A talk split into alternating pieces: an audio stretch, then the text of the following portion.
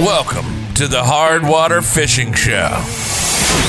Jeff and Jason talk tactics, gear, and ice fishing legends.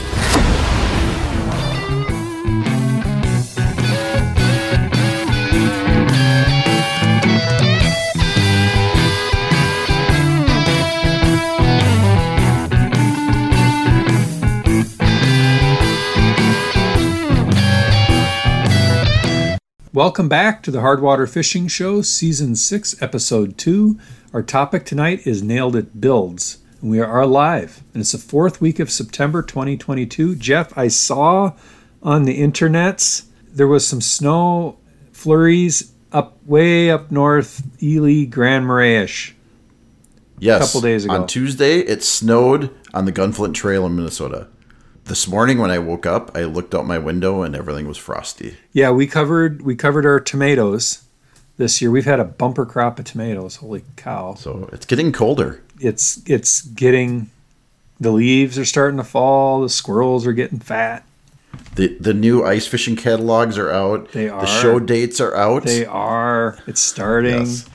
Yes. starting i made eye contact with my my shack again and it's it's getting it's looking like it's starting to get less depressed Are you getting a new one this year, right, Jay? no no i you know I, i'm not saying i wouldn't i'm not saying i wouldn't but um, that old one just seems to just work for what i use it for really well I'm really wanting very badly a new hub shack with one of those nice doors. Oh, you should absolutely get that. yeah. Absolutely. But but like I I might have to divest one of the ones I have. I mean, I have five. I What if I stored one for you while you tried out the new one just to make sure you liked Hmm. it? Just offering. Yeah, it's just a funding thing. You can fund the new one. Yeah, you with- have to to sell the old one to fund the new one. You don't Yeah. have to. Like I keep them. I used to sell them all the time, and now I keep them. But eventually, you have too many. But there's a purpose for each one right now. Yeah, but you, everyone has a purpose. I I agree. I agree. We should preview our topic a little bit, and then we. oh should my gosh, we our- got way off subject. We should open our beer, and then we should come back to this topic because I am parched. Okay. I might add. All right. So, what are you drinking tonight, Jay, for beer? Oh, we well- got, we'll get a beer and then we'll do the preview. Sounds we good. Let's do that. So right. I this isn't a fancy beer, which may come as a surprise to you. Uh, let me read the can. This is brewed in America since 1977. Sounds young. It is young. It's younger than I am. Here's the benefit of this particular brew. It has exactly 3.2 carbs. Oh, you're on a diet. No, just diet beer. Natural light. Natty ice. Oh, it's not ice though. Nope, just natty light. No ice, just light. As close to water as you can get. But a good brew nonetheless. Yeah, I mean, you know, You know, Six what, what else can you get that is palatable, in my opinion, and still nine ninety nine for a 15 pack? yeah. Uh, Keystone. Yeah, but this is better than Keystone. Yeah, the key better than Keystone. All right, Absolutely. All right. So, so I'm proud of you. It's an economy beer. It, it's not old style, It is not. and Natty is is a good choice. It's it's a good middle aged guy choice or poor college student choice. And then you quit drinking it, and then you get like, whoa, how many carbs? So then you Yes. go back to it. I salute you with Natty. We're in a beer series right now with me. Okay. So we're starting a series. So you're going to see this for probably the next six episodes. Okay. Okay. If I don't drink them all before then. All right. Um, my brother, who used to live here up in the ice belt in Minnesota, but now lives in Austin, Texas, not Minnesota. I didn't know your brother moved there. Yeah, he's, he'd lived there for a while. He'd moved back for a year, and I think he couldn't take the cold, but he can't ice fish in Texas. Not not What? much. No. But um, he sent me a six pack of Texas beers. So So what kind of beer? Well, yeah. What do you got? Texas. So we're on a tour. So this first one is a Pinthouse Electric Jellyfish. It's a hazy IPA. Hazy again. Hazy or dank? no dank. There's no dank. but it does have a picture of the skull and crossbones with a P on the side of the skull, and then it's drinking a beer. Do you see this? That is very odd. And it's a very fancy can. It is fancy. So we're gonna crack this open. right, and see yeah, what it yeah. tastes like. Does it taste like Berber or shag carpet? Ooh, no, it's good. It's actually really good. It does. It's not as hoppy as you would expect. Okay. Light hops, Light hops. All right. almost almost creamy. I, I've never had an IPA that tastes creamy, but it's almost creamy, like a stout almost or something. I will take your word for it. I'll enjoy it. My electric jellyfish from Pinthouse in somewhere in Texas. Wonderful. Cheers. Cheers. All right. All right. Now we get to preview the topic as we're how many minutes into the show again? Ten. Only six minutes. Six We're fine. minutes. All right. We're good. All right, so preview. Um, we had John from Nailed It Builds join the show. We'll have him an interview with him a little later, and it's just me and John on this one. So uh, hopefully it's okay. We usually have Jason too, but we kind of missed this one. So I am sure it's wonderful. I missed it. It was completely my mistake. I uh, missed the time zone deal. But super excited about the interview because I didn't get I haven't heard this yet. I haven't even listened to it. So I won't actually listen to it until the show comes out. So it'll be all brand new for me. John was super great. I really liked. I caught him on YouTube because I'm binging t- uh, YouTube right now because I can't ice fish, but I can look at ice fishing stuff. I can Mm-hmm. Absolutely. look at ice fishing lures and I can look at builds. So he builds some ice fishing sleds and customizes them. So we'll talk a little bit more about that later, and then we have the interview from John. So Cool. And I like his channel because it's informational, but he has a little fun too. Yes. Is always good. Yeah. Yep. Absolutely. So Gotta I every year I I need a sled. I'm going to build one this year, probably. We'll see. We should get a. Can we get an over under on that or? sort of- Yeah, it's not looking some Sort good. of My- bet going. My uh, schedule's looking pretty busy until we get to uh, ice season. So, patrons, Jason, we have a new patron. We do. How exciting! Goes by the handle Mugs. Yeah, very cool. He is. Uh, so I actually talked about Mugs on our last show. He's the fellow that helped me uh, find the place on Web Lake. So great, great guy. Known him for years. Thank you for the support of the show, and that brings us up to 11 active patrons right now. So we're getting our bills paid. It's very nice. Keeps Um, the women happy. Yeah, instead of us writing checks to pay for our podcast, Do, do you write checks anymore? Well, Is that a metaphor now? Like somewhere some Yes. 18 year old kid went, "What's a check? It's like, What's a check?" yeah, your mouth's writing checks your body can't cash. Is that what you're Yeah, saying? they'll be like, "Huh? What's that? What does that mean? What's that Oh my gosh.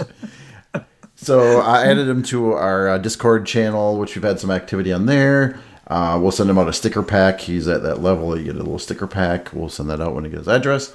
So thank you to Mugs and to all of our patrons for supporting the show throughout the summer. Absolutely awesome. Thank you so much. Show business. Um, couple things.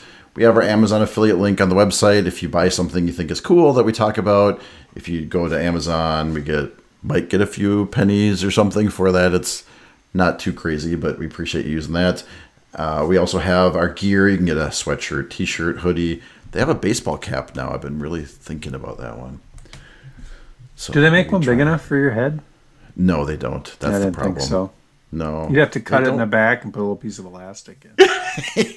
not many honestly not many hats fit my head it's just the way it is I say that with love.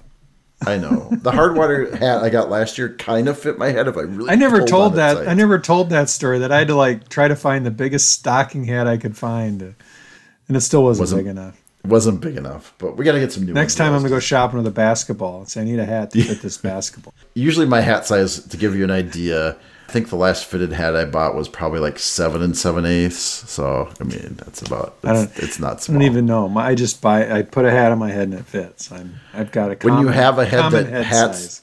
when they say one size fits all or most i am not most when it comes to a hat Oh man. I am not most. You can find us on Instagram and Facebook, and we really need to get some TikTok dialed up. I think we're gonna get that going here in the next week or two, because that's fun. I'm addicted to TikTok a little bit, so let's Good make a lord, few. Jeff. I deleted it like a year ago. Oh my gosh, it's it's it's a problem. All right, you can find us on our website, uh, hardwatershow.com, where we have all of our episodes. We have YouTube, where we put the video version of our podcast and some other videos out there too. And you can find us, you can email us at hardwatershow at gmail.com. And I put a link uh, to that link tree, which has a link to all of our links. The link tree does, it's on our website. Okay. Show business. Thank you, Jeff. Why don't you lead us into fact checks? I, I still am check. confused. Jeff, so we we uh the we struggled mightily with our description of our summer fishing, which is why we should probably stick to winter fishing. We Probably. we had a lot of a lot of errors as we were trying to describe whatever the heck we were using. So I've come to the conclusion that what because I, went to my tackle box and found the critter that I was using. So I think I said flicker shad Rapala or something in Yes.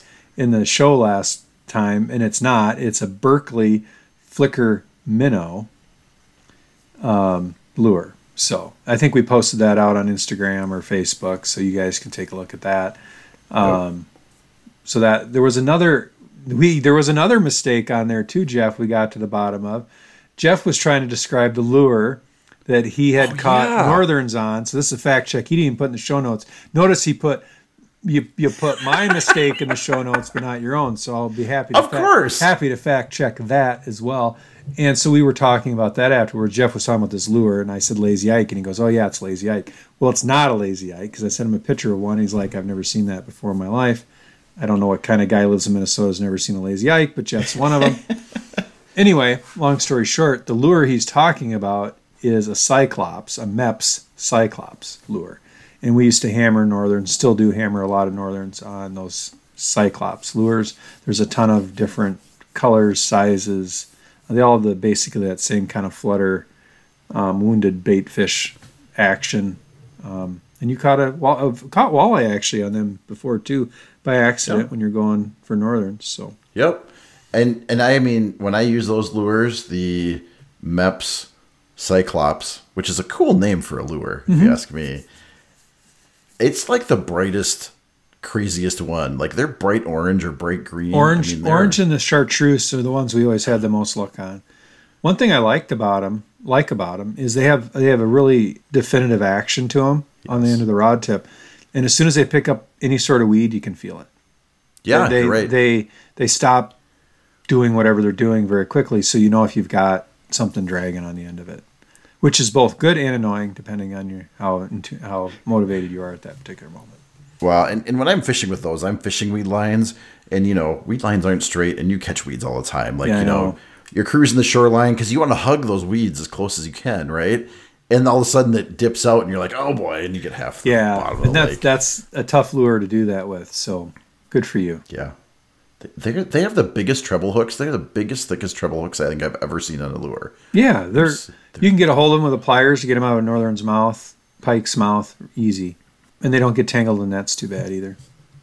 Well, thanks for fact checking me. Yeah, well, someone's got to do it. I didn't hear from Dave all week. Yeah, he's been quiet up there, Northwoods Dave. yeah, he must be working. Uh, listener news or current events. We got some current events, Jay. Why don't you walk us through this perch story? Yeah, I read an article on in Minnesota. KARE 11 News had an article. It talked about Minnesota's shrinking perch size. Apparently, they did a survey and they've shown that um, perch bigger than five inches are decreasing in numbers and they're not reaching a maximum size as big as they used to. So, what's going on is the perch have, like most things, have a life part, part of their lifespan where they grow. And then when they physically mature, they stop growing in length. Just much In like length. humans stop growing in height. I guess it's perch height, perch length. Anyway, if you stood them on end, tail, nose, whatever, The width seems to go up continuously. the width, especially in, in our situations, can- Yes. girth can increase, but height does not um, over age. And so the perch are, are physically maturing faster, and so their growth period is slower, and so there they are. You know, they gave some hypothesis in the article, which I'm not even going to go into, but my a lot of them were just guesses, in my opinion, from the article. But the thing that was, you know, they did seem to know definitively is that they're maturing quicker, they're smaller, and and you know someday someone might figure out figure out the exact reason. I made a note in this one. Did you see that, Jay? Get a lot of That, meat off know- those perch. You do. Well, you know, you know, you do if if you do them like Roger. Oh yeah. Remember Roger from last year? Was it last year? Yeah. year before we interviewed Roger. Uh, last year? Last year. Rogers Rogers Riggs. I cannot Yep. remember Rogers' last name at this very second, but if you Google Rogers Riggs, he has a perch cleaning video that's hilarious, and it's a. Yes. I actually tried that method this year Okay. on different types of fish. So I tried it on a smaller walleye, sure. and it worked, worked great. Oh. And I tried it on a sunfish, and it worked as well. Remind me and our listeners what that method is because I have I'm not going to describe it perfectly, but basically, Okay. instead of, you know, usually when you when you clean a fish, you you cut behind the gill plates, you know, top and Yep. back down each gill plate. So what he does with perch is he cuts the head off, Okay. and then you can take your flay knife, you can slide it straight in along the backbone and up and flay off that piece. So instead of Got trying it. to cut, you know, take the knife and try to follow the top of the the dorsal back along the, Yep. the backbone, by taking on a smaller fish, by just taking that fl- small flay knife and just sliding it straight in because you cut the head off, now all that meat's exposed. Slide it Sure. along the backbone, you get an exact cut on Gotcha. on the side of that vertebrae or whatever you call it, Yep. backbone.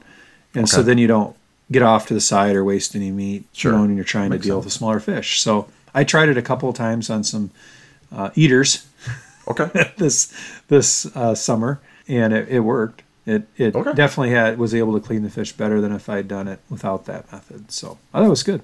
So Rogers Rigs on YouTube, and he's got some neat fly rigs for perch too. He was. It was a fun episode. Oh, he's a too, great you guy. Check it out. Yeah, absolutely. Hilarious. I threw something in here. Also, it was in outdoor news, which I love to read. This time of year, it's a lot of hunting because it's hunting season. Uh, but there is still some fishing stuff in there. And uh, on the September sixteenth uh, release, not release, uh, edition, Tim Spielman was the author, and he talked about a lake that had a massive kill of crappies only. That specific weird. species. Yeah, so I've heard of you know in the winter, like late winter, fish kill, yeah. yeah, fish kill because they were in low in oxygen. But this was something different. They said typically this is like a virus thing, so it's more of a natural thing. Huh. Be- because viruses will target specific species and size ranges. So, like if you have a kill of all general fish, often that's like a man made or you know somebody dumped some bad chemicals or whatever like you know something happened that killed the fish in the water um, but this was like you know northerns and some other fish were fine it was just a specific crappie die off That's weird. so so that's uh that's what they said so i thought that was interesting because i had something i'd heard of before where you have dies die offs of specific species and Yeah. size of species so Yeah, that's weird.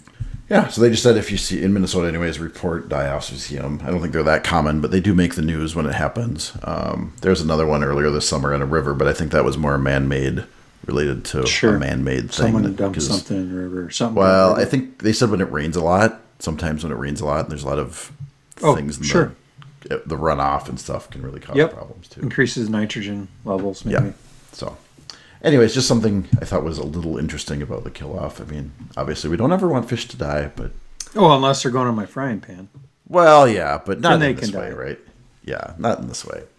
Uh, all right, so fishing report. I don't have one. I was supposed to go fishing last weekend, and life got in the way. But it was rainy and cold and windy, and it probably wasn't the best fishing weekend, anyways. That's what I tell myself. Yeah, I had no fishing experiences either. We were doing marching band. I am going this weekend, though. I will be out this weekend. It might be my last open water this weekend, Jay.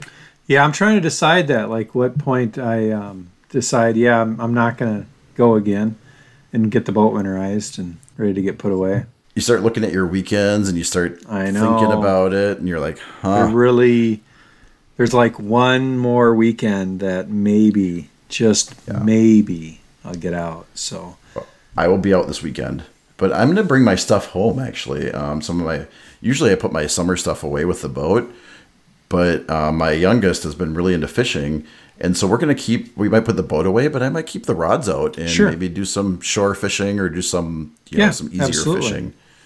Uh, you can Yeah. really just like winter fishing. Sometimes your gear can weigh you down if you just take your pole and run out to a lake and you know, catch Yeah. a fish instead of pulling the boat out and doing all that. So I will have a fishing report next time.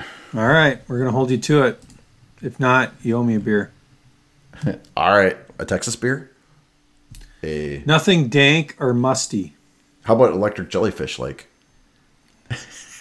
I'll just buy my own beer. natty ice. Never mind. I, I retract my my statement. No, I know. I, I I can. You know, these kind of beers, though, honestly, Jay, are like snacks, right? You can have like one. They're really tasty. They're good. Yeah, you But could- man, at my age, if you have a few of these, it just Yeah, it's game over.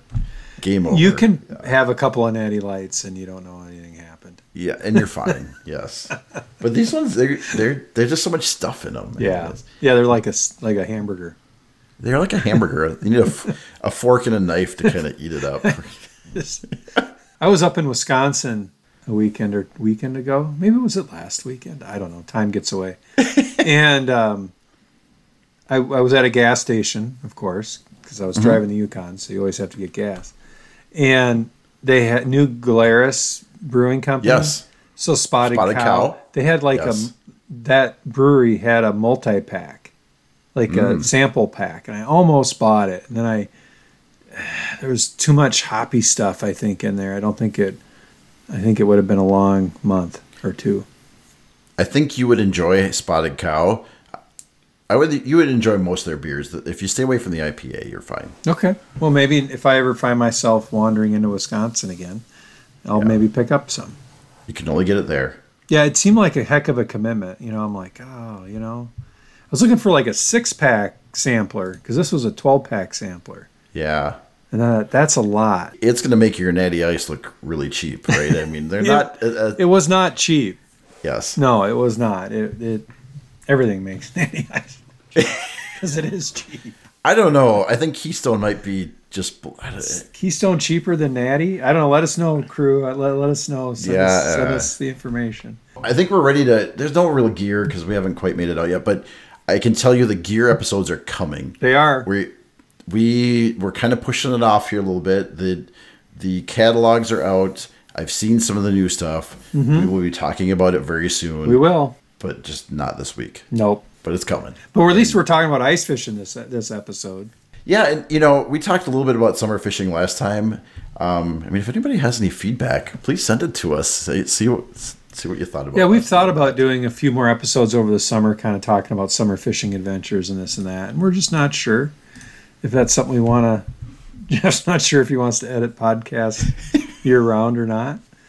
So I've gotten pretty good at it, but it does take time. yeah. Well, let's get to this Uh, build. I I Ooh, before we do one more Oh, thing. okay. One more turn on the road All here, right. and then we'll get to it. well- One more. Speaking corner. of summer, I will say that you got a lot of positive uh, feedback about your canoe picture that we put out Oh. there. So that was that was a cool pic.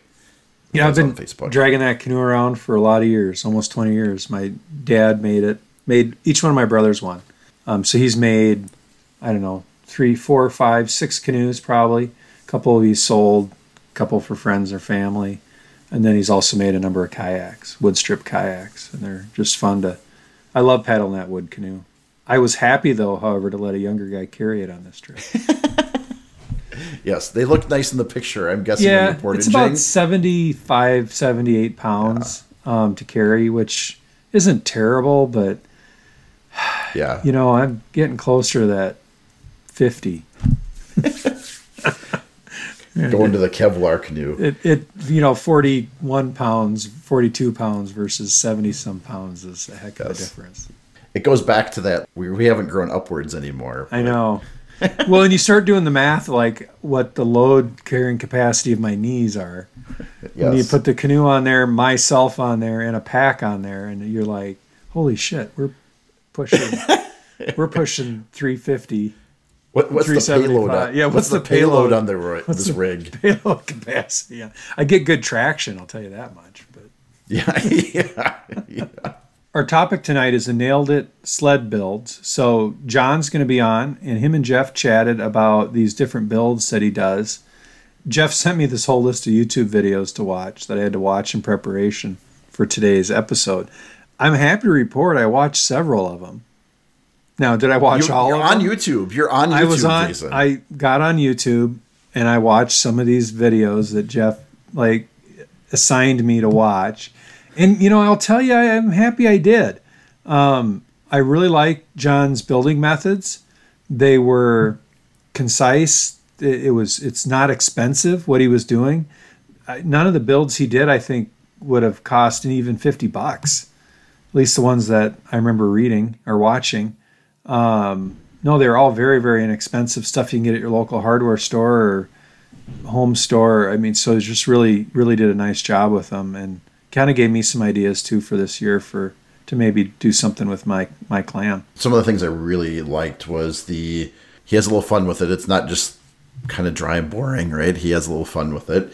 Uh, there was one where he did some electronics and he had these big glasses and acted like a professor and stuff. I just the other thing is he made some mistakes, right? And he showed them, which I thought was good. He's like, "Oops, we did this wrong," and he kind of went back and showed what he did separately the second time. So I like that. The third thing, all of his builds fit in the back of his truck. He plans for that. Like he has a tonneau cover, he has a truck, so he puts the sled and everything slides in and out really quick, right? So you don't have Yep. to spend all this time kind of getting it back and forth. So I like those things about it.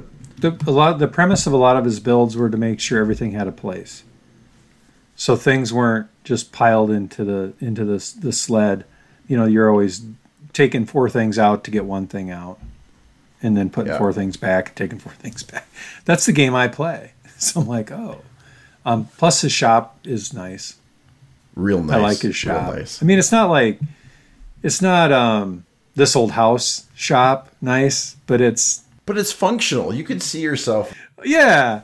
Yeah, if I cleaned out my garage, I'm like, I could have something like that, but I never will. you could see yourself coming home or whatever. You have dinner, you kind of look outside, the shop's out there ready for you. You roll out there, crack maybe a electric jellyfish, maybe a natty ice, I don't know.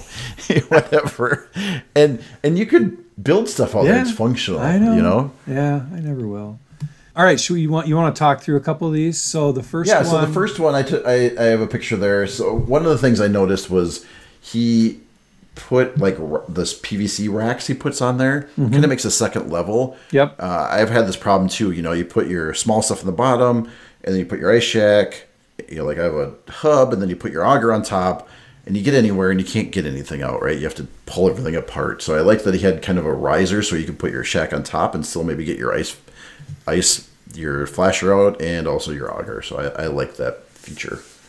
yeah, and he was just using kind of a basic jet sled as a base, which was pretty cool. And then and then thinking about you know that distance, so it goes in a ton underneath the tonneau cover if you have that method of transportation. I was going to say the other one then was kind of is all the things. So the the the second one, and Jeff, you're going to put these pictures on the web. Uh, he has YouTube channels. These are just off his YouTube. Okay. So I'll just put links to his YouTube. Yeah. So the second one, the one that carries the shack, and you'll see this if you watch his videos. It, car- it has a shack carrier. It's got his auger carrier on there, a place for all of his buckets. Um, everything's pretty neat and tidy. I like how he does rod holders. He's got a couple of different rod holder outfits. So it's kind of his, you know, I'm, I'm going to go for a day kind of a setup. Um, holds his sh- ice shack and everything. Um, they're again pretty basic, but really well thought out. Nothing that's going to take you for you know five days to build. It, it's certainly an evening build, which I think is really neat. That it's you know time is. I see some really cool stuff on on the internet on how to build these really kind of intricate things, and I just go, no way, am I ever going to allocate that much time to doing that? And the, a lot of the builds he has, it's like, yeah, that's obtainable. I probably have all those fittings in a bag hanging on a somewhere PVC fittings. somewhere in my well because i've built stuff out of those that pvc i built racks for soapbox cars and and different things um, out of pvc before because it is well i was talking about the boat the little thing for the trolling motor i built out of pvc it's, it's really a good medium to work with because you can cut it simply. You can screw it together you can glue it together you can take a heat gun to it and manipulate it and it's pretty darn durable. So um, it's a good a good medium And, and I noticed every sled build I've ever seen starts with a cheap pair of used downhill skis from the thrift shop. So, you know, I want to speak to that because I cannot find skis at all. Every YouTuber has taken taken them and built, I know sleds out of them. I don't live where there's hills. Oh, People yeah. don't skis. They don't have skis in thrift shops in my part of Iowa. I mean, rarely. I've seen like one set at Goodwill, and they wanted like eighty bucks for them at Goodwill, and I'm like, no. Yeah. Um, but I literally, I kid you not, I've been looking for skis at a thrift, you know, locally for years and never found a pair. Hmm. So it's, I mean, Minnesota. They apparently they're everywhere because this guy, or this guy's in Michigan. yeah, he's in Michigan. He's So not, not- Minnesota. Iowa followers, I apologize in advance. You're going to spend the rest of your days and nights looking for a set of skis to do this build, but I I've not had any luck. One thing I like that he pays attention to that I think not everybody does, and you always wonder, are you really pulling that? Is he uses lightweight materials? Mm-hmm. He because a lot of I've seen some where they're like, and then we take a steel pole and we build an Yeah. I beam, Yeah. and then and you're like, and now it weighs five thousand pounds. Defeated the purpose. yes, exactly. So, so I, I like that he keeps it lightweight and he uses screws and screws the pipes together rather than glues them so he can adjust them later, which I thought was a good idea. Yeah, if you if you come across something later you want to do different, you can just unscrew it and put a different piece. The ultimate hole hopper video, I really liked that. That again, you know, you have to find a set of skis, of course. But I liked his thought process of okay, I'm going to measure this out so that I'm sitting the right distance, everything has its place again, and he it's it's kind of a neat little run and gun outfit for what he had in there. Again, it'll fit underneath his tonneau cover in his truck. It's light. One guy can pick it up, chuck it in the truck. Longevity, I'm not sure, but it. Um, I suppose if you don't beat on it, it'll probably last quite a while. I, I would say these are walkout type of sleds. They all are walkout sleds. Yeah. Yeah, none of them you could throw behind a machine. But you know, um, the way he does the PVC and the auger rack, Jeff, on the back of my clam, do you think I could attach, use that method to attach something? I do. Yeah. because do. that's one thing I've always been kind of annoyed about, especially when I pull out, is that the auger, you know, you, you either throw it on the tarp and then you I worry about it cutting the tarp, or you got to stick it inside the tarp and then you're always fighting with it. Mm-hmm. But if if I could put a couple of them on the back, so then I was thinking, okay, so if I take, you know, using PVC, if I took a T and attached two T's to the back side of the shack, okay, Yep. on the underside, then from there, that T could always live there Yes. On one on two of them, and then from those I could take an elbow and come out and up, and then have an auger rack. Yep. But then you can take it off. I could take it off when I'm pulling behind a snowmobile, but I could leave it on when I'm just hand pulling that thing out, right? So Yep. you it, you could pop it on and off, and I'm like, God, that that would work really nice, and that would solve that problem. You- have like Minnesota version where you pull it behind a snowmobile, and Yeah. Iowa version where you pull it behind your walking, right? Yeah, because Yeah. I mean, I don't. I think um, I wouldn't want it on there behind a sled. I think it it could bounce off too easy. Yeah. but Yep. but certainly hand towing it would would be slick. So that's probably what I'm gonna do. I think we talked about some of this his builds, and you can check out his videos, and we'll talk to John here, and he'll tell a legend, and then we'll wrap up. Right, sounds great. Today on the Hardwater Fishing Show, we have John from Nailed It Builds. He has this awesome YouTube channel where he builds all kinds of cool stuff. And one of the things he works on is uh, ice fishing stuff, along with a lot of other things. So, uh, John, thanks for joining this the show today. Uh, thanks for having me.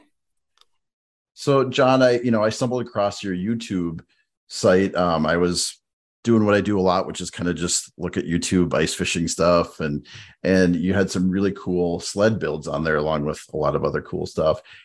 So, how did you decide to start a YouTube channel? So it it's kind of happened with I was hanging out with some people from work, and um, I I show them all the time the stuff that I built and show them my phone, and they kind of were like, "Hey, you should like record this and put this on." And that's kind of how it trended to happen.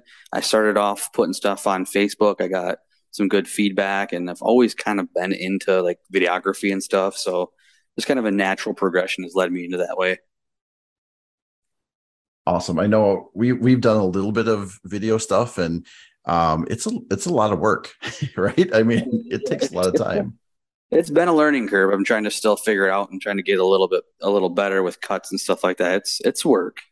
Yeah, it's the I always find at least with the podcast, it's it takes some time to record the content, but it takes just as much time to edit it, right?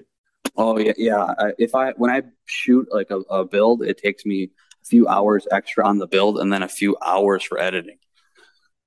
Um, I know I appreciated some of those uh, sled builds that you did, so we'll we'll talk a little bit more about those. So thanks for spending that time. You know, you started a YouTube channel, but you talked about this. What got you started in just kind of like your shop in general? Because you have a pretty, uh, pretty very functional shop I've seen online. So what got you started just kind of working in the shop a lot? Yeah, um, like the earliest memories I have of like we're working in my grandpa's workshop with them and just building stuff. I've always just kind of hung on to it. There's I get a huge pride in, in building stuff and seeing the end result. And you know, when I was I think ten, I built my first shop. It was a small little seven by seven shed in my parents' backyard, and it's just something I've always loved doing, and I've just kept at it. A seven by seven shed. That's still pretty impressive for as a kid. Yeah, so yeah, it was. It was. I couldn't thinking back at it now, I can't believe my dad let me do it, but he did. Yeah, I, I have a small shed in my backyard, but it mostly just holds my lawnmower. So, yeah. so yeah, your your setup that I saw on YouTube looked pretty cool. I like yeah. the you had the table that kind of comes down from the ceiling. I thought that was cool. Yeah, I, I try to make the most of my small shop because I didn't I didn't want to go too big when I built this shop because it's not my forever shop. So I'm trying to figure out ways to really utilize that space. So what would be the forever shop? Twice the size of what I have now. I would want a cement floor right now. I've got a wood floor, 10 foot ceilings. Uh, basically just, it's basically just comes down to space is what I would need. Sure. Right now, I'm, right now I'm in a 14 by 20. And when I've, I've done some projects where if you see some videos, it, it gets real tight in there. I know there's a couple sleds that you built. The one I saw was more of like a um, I've heard them referred to as like a Smitty sled here, but like you know, kind of a sled, a plastic sled with some skis underneath it. Tell me a little bit about that. How you got started building ice sleds? So I I just got into ice fishing probably like six years ago. I'm one of those people who I like to have everything very organized. So when my dad found out that I was getting into ice fishing, he gave me my grandpa's old sled, and that was that was like one of those old toboggans with the metal frame underneath and my grandpa just put a box on that. So then I took that and I made a shelf that came off of my bait bucket. I made a bunch of pole holders inside, stuff like that. Then I realized that when I put my shanty on top, that it was way too top heavy. So I ended up getting hold of this small jet sled and I kind of took the same concept. I want everything to have a place. And that's just kind of how it, it went. And then uh, my buddy wanted me to build him one. So I just did one for him last year. And he had a different concept where we did like a side saddle type situations where he put his rod box on one side and his auger on the other to kind of balance out that weight. Just it's just something I, I think it's good to have so you can keep your gear all together and organized. You're not breaking rod tips or getting rods all tangled. And there's so many different ways you can put those together. And it's inspiring me to get something because I, I have a jet sled, but it's just kind of everything in a big mess in the bottom, right? And yeah. things get broken and hard to find things. Yeah, and that's that's one of the main reasons why I wanted to do it was just so I can really because I leave I'll leave the all my gear in the back of my truck, so I want to make sure it's all there and I have it all accounted for and a lot more organized for me. When you go ice fishing, you know, if you spend an hour wandering around your house looking for your tackle box and your rods and all that stuff and you know if it's all there and ready to go it saves a lot of time and gets you out in the ice more and less running around yeah. your house packing. I noticed there was a second kind of ice uh, sled that you did was the hole hopper, right? It was kind of a lighter weight one. What inspired that? That's like my most popular video, and it was crazy because I didn't think it was going to take off. My my fishing style is I really I hole hop. Like I move around all the time. Like I'm that guy that if I drop down and I'm not marking a fish in like a minute, I feel like I have to move. Yep. I took the idea was I just basically got a set of skis put a seat on it, place to hold my fish finder and my auger, and that's it's basically it. But it works so well for hole hopping because all you have to do is drill a hole, pull this thing over, drop your transducer in, grab your pole, sit down, jig. If nothing's coming, just pull up and go. All right. So we talked a little bit about uh, your some of the sleds you've built, um, the hole hopper. I, I noticed the hole hopper was cool. Um, how you took a five gallon bucket and then like I'm watching you cut this thing in half, and then I'm like, why is he cutting buckets in half and then you put another bucket in there because then you could get it in and out quicker i thought that was really cool Yeah, my my wife said the same thing when she was watching. She's like, "Why are you cutting that bucket and then putting a bucket in the bucket?" And I'm like, "It's that way. When you put your fish in there, you can take it all out. And you don't have to worry about dumping your fish everywhere." And I know some people. I used to do this too. When you caught a fish, you'd throw it in the ice and it'd turn into a rock, right? Yeah, and it's yeah. and then you have to thaw them out, and it's a big deal. So it is nice to have something that's not a frozen fish when you clean them. You kind of talked a little bit about this about the style of ice fishing that you do, but uh, maybe go a little more in depth about like you know how you where you're from, how you guys ice fish because it, it varies throughout the ice fishing belt. Yeah, so like I said, I've only been ice fishing for I think literally like five or six years, so I still feel super new to it. But because I've had days where you know you're really successful on the ice, it, in my mind, I should be that successful every time. So when I go out ice fishing, like I said, if I drop down and if I don't mark a fish, I feel like it's a waste of my time sitting there.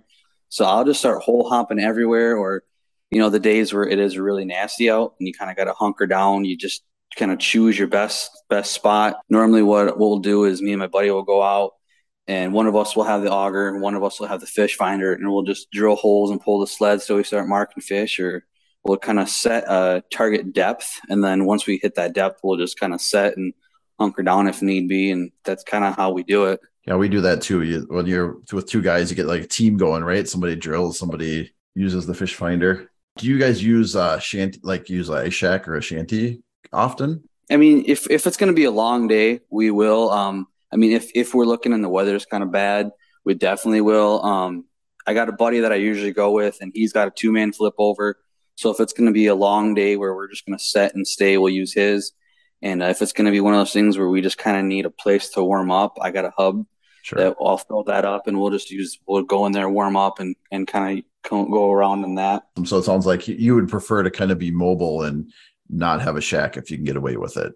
Oh yeah, definitely, definitely. What's the ice like in Michigan? I saw one of the videos. It was probably like late December, and you said there wasn't ice yet. What does the ice season usually look like there? Uh, lately, it's been pretty terrible. Lately, it doesn't start until probably mid January, and then we only are good until maybe the beginning of March. Um, a few years ago, it was a little better. We get out in December, but it depends on. I'm I'm in West Michigan, so it depends on where you want to go because we've we've trekked a few hours up north to get some ice. So it just kind of depends on on where you want to go at. How how bad you want to get out there, right? Well, and the thing is, is when when you get into that, it's how bad does everyone want to get out there? So we've had times we've traveled, you know, two and a half hours up north, and then there's just so many people up there that that there's you're not catching any fish. Fishing with a crowd can be tough sometimes, for sure. You said you started about six years ago. What drew you into ice fishing? You're like, I got to try this. What what got you started? So it's kind of like a sad story. It's my my father in law ended up passing away, and he was like the fisherman in the family, and I wanted my kids to have the opportunity to fish. So when he passed away, I took up hunting and fishing, and then I got this buddy at work, and he'd been like, "Hey, let's go ice fishing." And finally, I was like, "Yeah, I'll be one of those crazy people, and I'll go out on the ice." so, uh, that's kind of how it started. Is we we uh we'd went out a couple times, and he he had fished more than ice fished more than I had, but we had we just had hand augers, and we didn't have any electronics. So there was this one time we had set up, and we had fished for like six hours without getting a single fish. But I was just for some reason so hooked that I wanted to come back out and then get successful at it. It's it's the weirdest thing to me. I sometimes can't describe it either. I did. I sat out there and froze my butt off for six hours, and we didn't catch a fish, or we caught a couple. And but you still want to go out and do it again. I tell my wife it's kind of like my casino. Like I go out there and I throw everything down and see what I come back with, and sometimes I strike out, sometimes I hit big. So, what's your favorite fish to target, and like how do you how do you usually what tactics do you use to catch them? I feel like I'm still in that that progress from trying to learn what fish, like how to target certain fish. So mostly I'm just gonna say panfish is kind of what I go for, and Okay. I kind of whatever bites bites. But there have been a couple times where we'll go out and we'll specifically target pike with some bigger lures and, and shiners and tip ups and stuff. We've only had like one real successful day going for pike. I, I really like perch fishing and catching perch because I think they got you kind of know about size wise pulling up, but you still have that that initial like this could be huge, and then it comes up and it's just a jumbo. Sounds like a lot of the fish we fit we catch in Minnesota, pike, perch. Panfish. I love fishing for panfish too. So we've talked a lot about ice fishing, and I know your channel's a lot more than just you know. You, actually, you probably have a few builds on ice fishing, but there's a lot more on there. What are some of the other big builds, your favorite builds that you've done on your channel? I took my son's. He had a 12 volt, uh, like a John Deere Gator. I took that, and I took he had a tricycle, and I actually just put them together, and I, I made I call it the Frankentrike. Okay. And I rigged 12 volts to 18 volts so he can just drift around on it. So he, he loves that thing. Uh, I just did my first ever like power carve if I did a bear and that came out really well. So I just do a lot of just kind of whatever I want to do around the house. I do a lot of furniture type stuff. One of the things we do on the channel and on the podcast, and if you've listened to it, is we have an ice fishing legend. So Everybody that we know that's ice fish for any length of time has some kind of story that kind of tell every time you know somebody says oh you go ice fishing what is your ice fishing legend that you like to tell people Probably like three years ago, I was out with a couple buddies and then my buddy's son. My buddy and his son were in one shanty, and me and my other buddy were in the other one. A nice, beautiful day out, and but just one of those days where the ice is just really popping and making all kinds of noise. And we're sitting there in the shanty, and we both were pretty still, I think, new to ice fishing, so the crack and ice still freaked us out a little bit. So we're in in the shanty, all of a sudden, huge just boom goes off. We see the crack go right between our two holes, and my buddy freaks out. Like he throws his pole, tries to get out of the shanty, like that's gonna help. And, and we're on like eight inches of ice here, like a quarter mile out. right And he's freaking out. So finally he calms down and I'm still fishing and I'm just cracking up laughing. And and then he's like, Wait, where's my pole? And I'm like, You just threw it in your hole. so he launched his pole. We're in I think we're in like 55 feet of water. And then he's like, Oh, it's no big deal. I don't care about that pole anyway. And I'm just jigging. And all of it's like 20 minutes later, I'm like, What is going on? And I start reeling up, and all of a sudden we see his lure. And I actually snagged into his line in 55 foot of water and got his pole right back out. that that's awesome because i mean everybody that's dropped something in the hole always thinks they can get it out but i've never seen anything really recovered successfully Crazy. And then, of course, as soon as I get the pole out, he's like, Oh man, good. That was my favorite pole. It went from i don't care about that pole to it was my favorite pole that's funny yeah, it was. I, I could not stop laughing. Just him being a grown man, being that terrified that he just throws it and then just, yeah, was, it was awesome. when the ice starts moving it's even for veterans it's pretty unsettling right Yeah, oh, yeah, definitely. Uh, I know last year uh, we told the story on the podcast, but we were on some ice and we moved, and like two days later it was open water. So I was glad we moved. last year we went out a little too early and we kind of all shantied up together and all of it, it just i'm thinking the ice just started bowing down because all of a sudden we were in like two and three inches of water Wow. yeah just trying to get out a little too early and trying to Yeah. stay too close Yeah, we all like to push it. That's for sure. Is there anything else you wanted to cover? Uh, so i'm actually working on um, it's it's an ice fishing build I, I had mentioned at the like end of last season i had something in mind and uh, I just started the project. It's going to be something that's going to help people who kind of have like mobility problems or just a little afraid of